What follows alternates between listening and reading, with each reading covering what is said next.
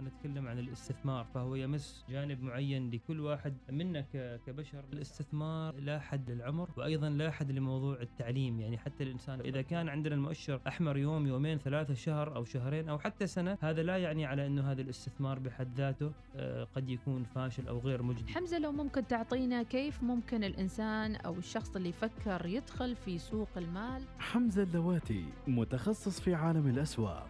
يلتقيكم عبر الوصال كل اثنين واربعاء والحديث عن أسواق المال العالمية وكيفية الاستثمار فيها. الأسهم الأولى مع حمزة اللواتي ومديحة السليمانية. الأسهم الأولى يأتيكم برعاية الهيئة العامة لسوق المال الاستثمار الواعي. أمان ونماء لمدخراتك. وبرعاية بورصة مسقط بورصة الفرص. بسم الله الرحمن الرحيم. أجمل التحايا لكم متابعينا عبر الإذاعة الأولى الوصال وعلى بودكاست الإذاعة الأولى الوصال في برنامجكم المالي الأول الأسهم الأولى الذي نسعد من خلال 20 دقيقة نقدم مجموعة من المحاور والأسئلة التي تجيب على آه، أيضا تساؤلات تدور في أذهانكم حول الأموال وأيضا التداولات في الأسواق العمانية والعالمية. ونأخذ كل يوم مصطلح جديد ونقترب من عالم الأموال عبر هذا البرنامج. ونحن نسعد دائما أن يكون ضيفنا الدائم في البرنامج الأستاذ حمزة اللواتي الخبير المالي. وفي إدارة المرئيات يرافقنا اليوم عبد الواحد الحمداني. ونبدأ الترحيب بالأستاذ حمزة. حياك الله معنا أستاذ. مرحبا بأم أحمد وجميع المتابعين المشاهدين. وصلنا الحلقة أتوقع هذه آخر الحلقة الثالثة قبل الحلقة الأخيرة. نعم بكل يعني تبقى لنا بعد هذه الحلقة حلقتين إن شاء الله. فجزيل الشكر لكم جميعا على دعمكم ومتابعتكم وإن شاء الله تبقى لنا القليل نحاول فيها أن نستفيد مع بعض و... و... ونلقي بعض المعلومات المفيدة بإذن تعالى. بإذن الله. وأيضا هو نقول دعوة مفتوحة للجميع للراغبين في رعاية البرنامج أو في تقديم الدعم أو في التواجد معنا في المواسم القادمة بإذن الله تعالى في البرنامج الذي يعد واحد من البرامج المهمة في مجال المالي حيث نطرح فيه مثل ما قلنا حمزة مصطلحات يمكن لأول مرة نتعلمها. نقرب الجمهور العماني وأيضا المتابع وحتى في دول الخليج أيضا ب هذه المصطلحات وآفاق الاستثمار الموجودة في السلطنة وتعرفنا على الكثير آه، من القوانين والأنظمة التي تسنها أيضا الهيئة العامة لسوق المال وبورصة مسقط فيما يتعلق آه، بتنظيم الجانب الإداري للتداولات والاستثمارات في السلطنة. اليوم حمزة موضوعنا سيكون عن الاستثمارات الجاذبة والمناسبة للأسواق في هذه الفترة. فلنبدأ معك مباشرة. أم أحمد طبعا جميعنا يعلم ما شهدته الأسواق المالية العالمية طبعا سوق الأسهم بالتحديد. من من هبوط شديد خلال الفترة الأخيرة. وطبعا هذا السؤال استدعى الجميع أن يتساءل ما هي الاستثمارات الأخرى التي الواحد ممكن أن يستثمر فيها غير عن الأسهم الاستثمارات الجاذبة أو الآمنة؟ طبعا هنا ينبغي علينا أن نتوقف عند نقطتين. عند الكثير في نوع من القلق والخوف وهو قلق وخوف مبرر نتيجة هذا النزول. نتكلم عن نزول أكثر من 20% في مؤشرات الأسواق المالية الرئيسية في العالم مثل ناسداك وإس ان بي وشنغهاي وبورصات أخرى أيضا في أوروبا. ولكن طبعا هذا النزول في النهاية لابد أن لكل نزول نهاية وبعد النزول صعود كما أن لكل صعود نهاية وبعده نزول وكذلك العكس صحيح يعني. فهذه طبيعة الحركة الاقتصادية وطبيعة الأسواق المالية. ولكن بالرغم من ذلك لابد أن الإنسان ينوع استثماراته بين استثمارات مختلفة ومتعددة. فهنالك مثلا استثمار جاذب جدا الآن وكان جاذب دائما اللي هو الاستثمار في الصناديق العقارية المشتركة أو المدرجة في أسواق المال. الصناديق العقارية المدرجة في أسواق المال هي عبارة عن صناديق أو عبارة عن مثل سهم يعني أسهم تتداول هذه الصناديق تحتها مجموعة أصول أصولها هي عبارة عن عقارات سواء كانت عقارات سكنية تجارية صناعية أو غيرها فأنت عندما مثلا تشتري سهم في ذلك الصندوق أنت تشتري سهم آه، كأنك تملك جزء من هذا العقار الذي هو تحت هذا الصندوق أو مجموعة من تلك العقارات. نعم. هذه العقارات عادة يا أم أحمد أو هذه الصناديق العقارية لا تنزل بشدة مثل ما مثل نزول السوق، يعني السوق لما يكون الآن نازل مثلا 20% تشوف هذه الأسهم الصناديق العقارية نازلة مثلا 6% أو 5%. هذا الميزة الأولى لها، الميزة الثانية أنه هذه الصناديق العقارية توزع لك هي ملزمة وفق القانون أنها توزع 90% من آه، يعني أرباحها على شكل توزيعات ربحية أو 90% من إيجاراتها نعم. فأنت آه، بينما تنتظر لسعر السهم إن يتعدل أو يرتفع أنت في السنة تحصل على توزيعات ربحية هذه التوزيعات الربحية قد تكون 5% من قيمة استثمارك أو 6% أو 7% وهو يعتبر تعتبر نسبة جدا جيدة جدا في يعني أنت تنتظر العقا تنتظر هذه الصناديق أن تتعافى أن ترتفع لكن في نفس الوقت تحصل على التوزيعات النقدية الربحية اللي تسمى باللغة الإنجليزية الديفيدنز آه، عالميا طبعا من المعروف عالميا في قطاع العقار أنه إذا أنت مثلا حصلت على توزيعات نقدية بنسبة 5% أو ما يسمى بالديفيدنز أيضا العقار قيمته تتزايد أو قيمة العقار ترتفع آه، سنويا آه، سنويا 5% فهذا يتم يعني يعطيك ناتج سنوي 10% 5% من التوزيعات النقدية و5% من قيمة آه، ارتفاع راس مال لقيمة العقارات. هذه من أحد الاستثمارات الجاذبة. طبعا من أبرز ال ال ال ال الأسواق المالية العالمية التي تجذب هذا الشيء أو التي فيها صناديق عقارية آه، لها جدوى ولها فائدة ولها مردود مالي طيب هي حسب بحثي سوقين، السوق الأول اللي هو آه، سنغافورة. تتميز سنغافورة بوجود عدد كبير من الصناديق العقارية المدرجة والتي ممكن الواحد يستلم منها توزيعات نقدية. تصل إلى حتى 8% خلال هذه الفترة. آه، كذلك هونغ كونغ. طبعا في في أمريكا وفي دول أخرى ولكن آه، مشكلتها في أمريكا على أنه ضريبة الضريبة اللي يسموها with with with holding tax اللي هي الضريبة اللي تأخذها آه، الحكومة الأمريكية قبل أن توزع عليك الأرباح النقدية تصل ل 30% لذلك عائدك يكون قليل بينما في سنغافورة وهونغ كونغ هذا الشيء ما موجود.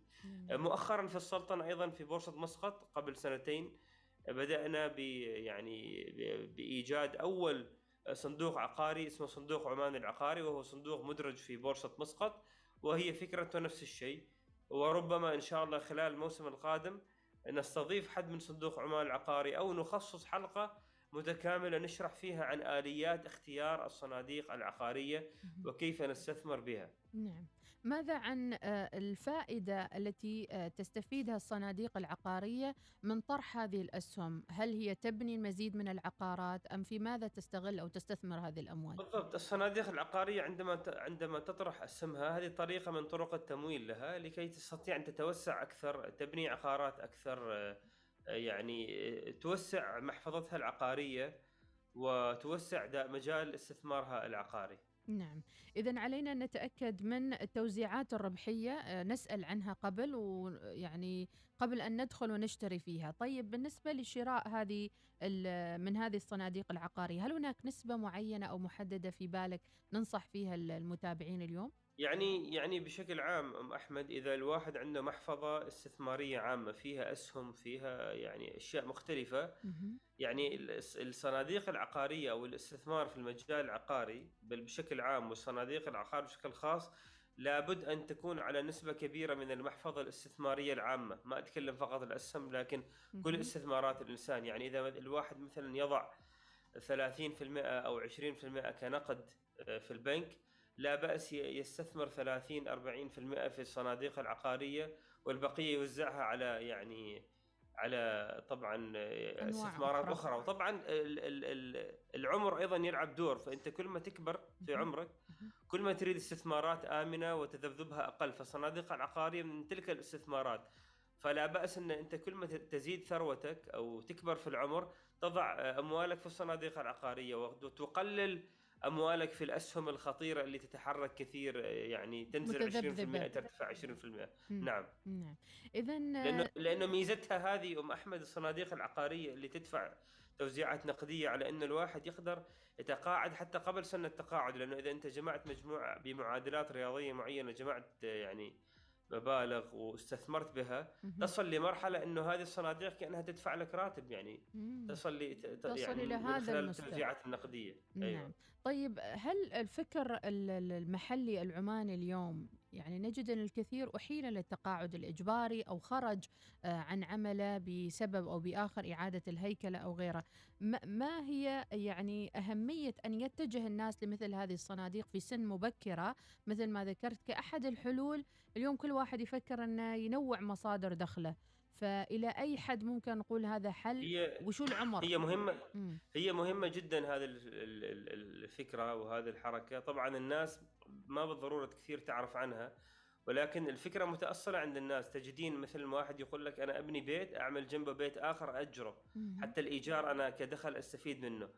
ولكن الفكرة أن الصناديق العقارية تقول لك ما لازم تبني بيت ما لازم أنك أنت مثلا إذا ما عندك مثلا رأس مال كافي أنك تبني عقار.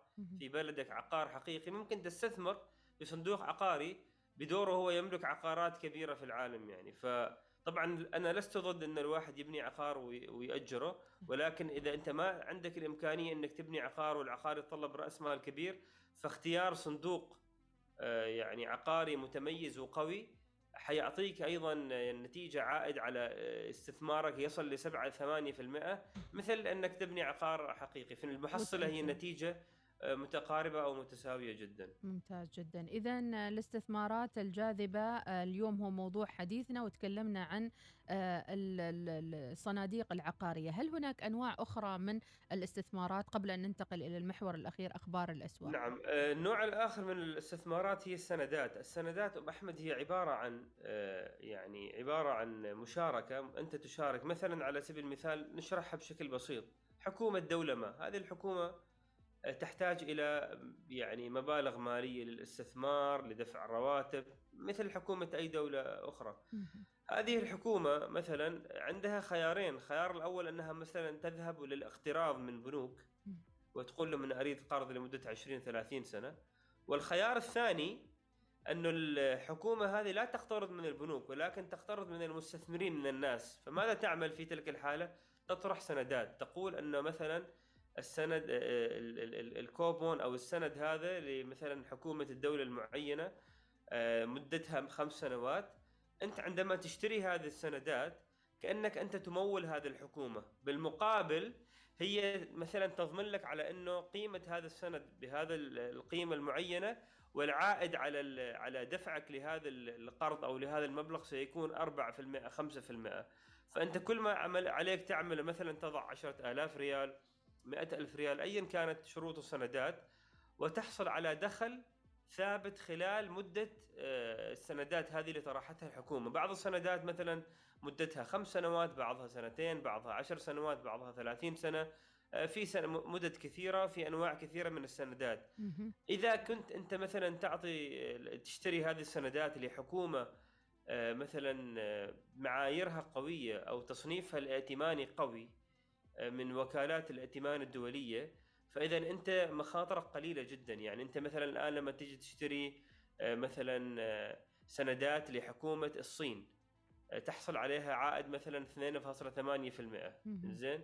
الآن حكومة الصين من المستبعد أنه هي مثلا خلال 30 أو 40 سنة تتفلس لأنه دولة مثلا غنية بال بال بالفلوس. مثلا تشتري سندات لمدة مثلا 20 أو 10 أو 5 سنوات لحكومة مثلا السلطنة أيضا تصنيف الائتماني للسلطنة مرتفع جيد. نعم. آه، ففي هذه الحالة المخاطر قليلة وأنت ما تعمل شيء. أنت مجرد حطيت فلوسك وتحصل على عائد ثابت بدون أي بحث بدون أي مثلا يعني مثل الأسهم فيها. بحث فيها كذا صحيح آه، فطبعا هذه الفترة أيضا كثير من ال- السندات أسعارها نازلة بالتالي إيراداتها عالية خلال هذه الفترة الأخيرة من هذه السنة. مهم. لذلك هي أيضا فرصة للبحث أكثر في هذا العالم واختيار السندات القوية اللي تعطيك عائد ثابت وجيد. حتى لو كان 4% 5% 6% هذه تعتبر عوائد جيدة. نعم. أيضا هنالك أنواع من السندات تسمى سندات للشركات ليس للحكومات. يعني شركات كبيرة مثل شركة تنمية نفط عمان مثل شركة مثلا أوكيو مثل شركات عالمية مثل شركات الكهرباء العالمية وغيرها. هذه الشركات أيضا تحتاج إلى تمويل فبالتالي تلجأ إلى طرح سندات. تشتري أنت هذه السندات بالمقابل تحصل على عائد أو دخل ثابت وهذه الشركات أيضا تدخل في موضوع التصنيفات. في شركات قوية في شركات ضعيفة. الواحد يحاول دائما يشتري في الشركات اللي تصنيفها قوي وآمن حتى يضمن على إنه حيحصل هذا العائد نعم. والدخل الثابت بالوقت المحدد. نعم. وغالبا من خمسة إلى عشر سنوات أو حسب ال ال يعني الشروط التي تطرحها كل سندات أو كل دولة. هل من صناديق أخرى آه، ننصح بها بالاستثمارات الجاذبة أم نكتفي بهذا؟ الصناديق الاستثمارية المشتركة أو الصناديق المتداولة المشتركة ال ETF تكلمنا عنها سابقا. هي عبارة عن مثلا مجموعة هي عبارة عن صناديق تضم مجموعة من الأسهم المختلف الفئات. نعم. وكل ما كانت تنوعها أكثر كل ما كان تذبذبها أقل. وكان أيضا يعني كانت مستقرة على المدى الطويل وتجنبك إنك أنت تستثمر في سهم شركة معينة وتخاطر في أداء شركة معينة بينما هي توزع مخاطرك على مجموعة من من الأسهم والأصول. نعم، اذا لكل الأشخاص الراغبين واللي معهم مبالغ مالية أو استثمارات مختلفة يمكنكم الذهاب إلى أحد هذه الاقتراحات من الاستثمارات الجاذبة كالصناديق العقارية، السندات أو آه، سندات الدول المختلفة أو صناديق اف تي أو الاي تي اف اي تي اف. أم أحمد أنا إن شاء الله الأسبوع القادم يعني بحطها على صفحتي في الإنستغرام يعني عامل مثل ما تقول جلسه مثل ما يقولوا جلسة أو ورشة. آه، ما فيها ذكر مثلا أسماء وماذا تشتري ولكن فيها نشر لهذه الثقافة. فيها معلومات كثيرة تعلمك عن موضوع الصناديق العقارية. ورشة مستفيضة يعني. فبالامكان لمن أراد إن شاء الله أيضا أن يتم يعني أن يشارك لكي تعم فائده ستكون على الإنستغرام لايف هذه الورشة. لا إن شاء الله بتكون حضورية, حضورية. هذه المرة بما أن انتهت القيود ممتاز. فنضعها حضورية إن شاء الله. بإذن أيضا. الله. واذا سنتابعك على صفحتك على الإنستغرام لمن أراد معرفة المزيد. ماذا عن أخبار الأسواق العالمية؟ في ظل أيضا لازال الوضع في أوكرانيا ويعني الأسعار لازالت بين دولارين إلى دولار هكذا تهبط وترتفع. فكيف الأوضاع في السوق؟ آه، الأسواق المالية العالمية أم أحمد لا زالت آه، يعني لا زالت متذبذبة. أمس شهدنا جلسة أيضا حمراء في نيويورك في بورصة ناسداك وبورصة S&P. نتيجة مخاوف التضخم لا زالت لا زال المستثمرين. ليش الأسواق نازلة؟ آه، الأسواق نازلة لأن المستثمرين لا زالوا غير يعني متيقنين أو لا لا يملكون الثقة بالفدرال الأمريكي على أنه سيكون قادر على خفض جماح التضخم ويعتقدون على أن التضخم قد يصل إلى يعني يصل إلى فوق العشرة. مش فقط يكون تسعة أو ثمانية يصل فوق العشرة. نتيجة لذلك لأنه هذه التوقعات فيها سلبية تشاؤمية كثيرة ونفس الوقت يعتقدون على أنه البنك الفدرالي الأمريكي ورئيسه جيريمي باول لن يتمكن من خفض التضخم ومصداقيته أيضا قليلة بين المستثمرين أو بين الشارع الاستثماري. لذلك نجد الأسواق أمس كانت أيضا نزلت تقريبا 2% سواء نازداك أو إس إن بي. وطبعا نزول كبير وأسواق حمراء آه، الأسهم كثير نازلة. نعم. فهذا الأسبوع في كثير قرارات وفي كثير اجتماعات مهمة وكذلك في كثير إفصاحات لشركات كبيرة عن نتائجها المالية. أتوقع هذه الإفصاحات وهذه القرارات ستبين لنا إلى أين نحن متجهين خلال الأشهر السبعة المتبقية من هذه السنة؟ آه، طبعا شهر يونيو في بدايته حيكون إعلان عن معدلات التضخم الشهرية في الولايات المتحدة الأمريكية فإعلان عن يو في بداية يونيو حيكون عن التضخم في شهر خمسة. إذا كان التضخم أقل عن المتوقع وكان نازل بشكل جيد فأتوقع هذه بتكون بداية إنه الأسواق تبدأ آه، يعني ترتفع لأعلى ويكون بداية ارتياحها واتجاهها لأعلى يعني. فنتمنى ونتفائل خيرا ولكن بنفس الوقت ندعو للحذر. نعم. إذا أسبوع سيكون حذر إلى نهاية مايو وبداية يونيو مع آه، ترقب لإعلان والإفصاح عن آه، نسب التضخم في أمريكا. آه، هل أيضا من أخبار بالنسبة للأسواق الخليجية أو العربية على السريع؟ من ثم الأسواق الخليجية بورصة مسقط والبورصات الخليجية حافظت على استقرارها وثباتها بالرغم من الهبوط الكبير اللي حاصل في أسواق آه، العالمية. آه، بورصة أبو ظبي طبعا آه، كان هنالك خبر باكتتاب جديد حصل فيها. وكان اكتتاب ناجح جدا بمعايير مختلفة وتمكنوا تمكنت الشركة هذه من إنها يعني تنهي اكتتابها في خلال يعني تقريبا آه، مدة زمنية قصيرة. وهي شركة بروج آه، تغطية اكتتاب بروج بالكامل خلال أول ساعة من الطرح بما يتجاوز 7.35 مليار درهم. طبعا هذا من الاكتتابات الكبيرة والنموذجية وإن شاء الله نأمل أنه نشهد أيضا اكتتابات قوية أخرى في بورصة مسقط وبورصات مجلس التعاون. هي فترة ذهبية لبورصات مجلس التعاون بالرغم من الهبوط الكبير في البورصات العالمية نجد أن هي مستقرة بل لا أنه هي أيضا مرتفعة وفيها حركة إيجابية. جميل. إذا نحن نجني ثمار الإيجابية من من هذه الوضع إن شاء الله. نعم. إذا شكرا لضيف الأستاذ حمزة اللواتي عبر الزوم الخبير والمحلل المالي. تحدثنا عن الاستثمارات الجاذبة في ضوء التقلبات في الأسواق المالية العالمية. كلمة أخيرة مع نهاية اللقاء حمزة. انتظرونا إن شاء الله في الحلقة القادمة. راقبوا الأسواق واقترحوا علينا إذا يعني الحلقة القادمة حتكون الحلقة قبل الأخيرة. إذا حابين أي سؤال أو استفسار أو اقتراح فتفضلوا ونكون بخدمتكم. شكرا جزيلا لك أستاذ حمزة ونلتقيك إن شاء الله الأسبوع المقبل بإذن الله تعالى. شكرا جزيلا. حياكم الله. إذا هذه كانت حلقتنا متابعينا من الأسهم الأولى البرنامج المالي الذي يأتيكم برعاية الهيئة العامة لسوق المال وبورصة مسقط. وكما قلنا متابعينا البرنامج بدأ في شهر سبتمبر وأكيد متواصلين في حلقاتنا المتبقية الأسبوع القادم آخر حلقتين من البرنامج.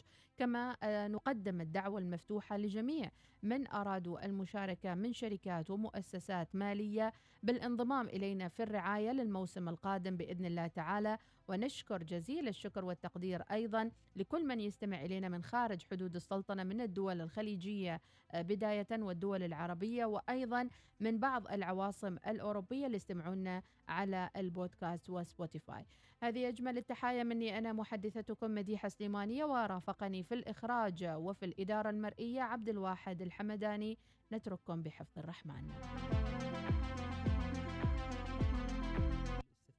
يمس جانب معين لكل واحد منا كبشر. الاستثمار لا حد للعمر وأيضا لا حد لموضوع التعليم. يعني حتى الإنسان إذا كان عندنا المؤشر أحمر يوم يومين ثلاثة شهر أو شهرين أو حتى سنة هذا لا يعني على إنه هذا الاستثمار بحد ذاته آه، قد يكون فاشل أو غير مجدي. حمزة لو ممكن تعطينا كيف ممكن الإنسان أو الشخص اللي يفكر يدخل في سوق المال؟ حمزة اللواتي متخصص في عالم الأسواق. يلتقيكم عبر الوصال كل اثنين واربعاء والحديث عن أسواق المال العالمية وكيفية الاستثمار فيها. الأسهم الأولى مع حمزة اللواتي ومديحة السليمانية.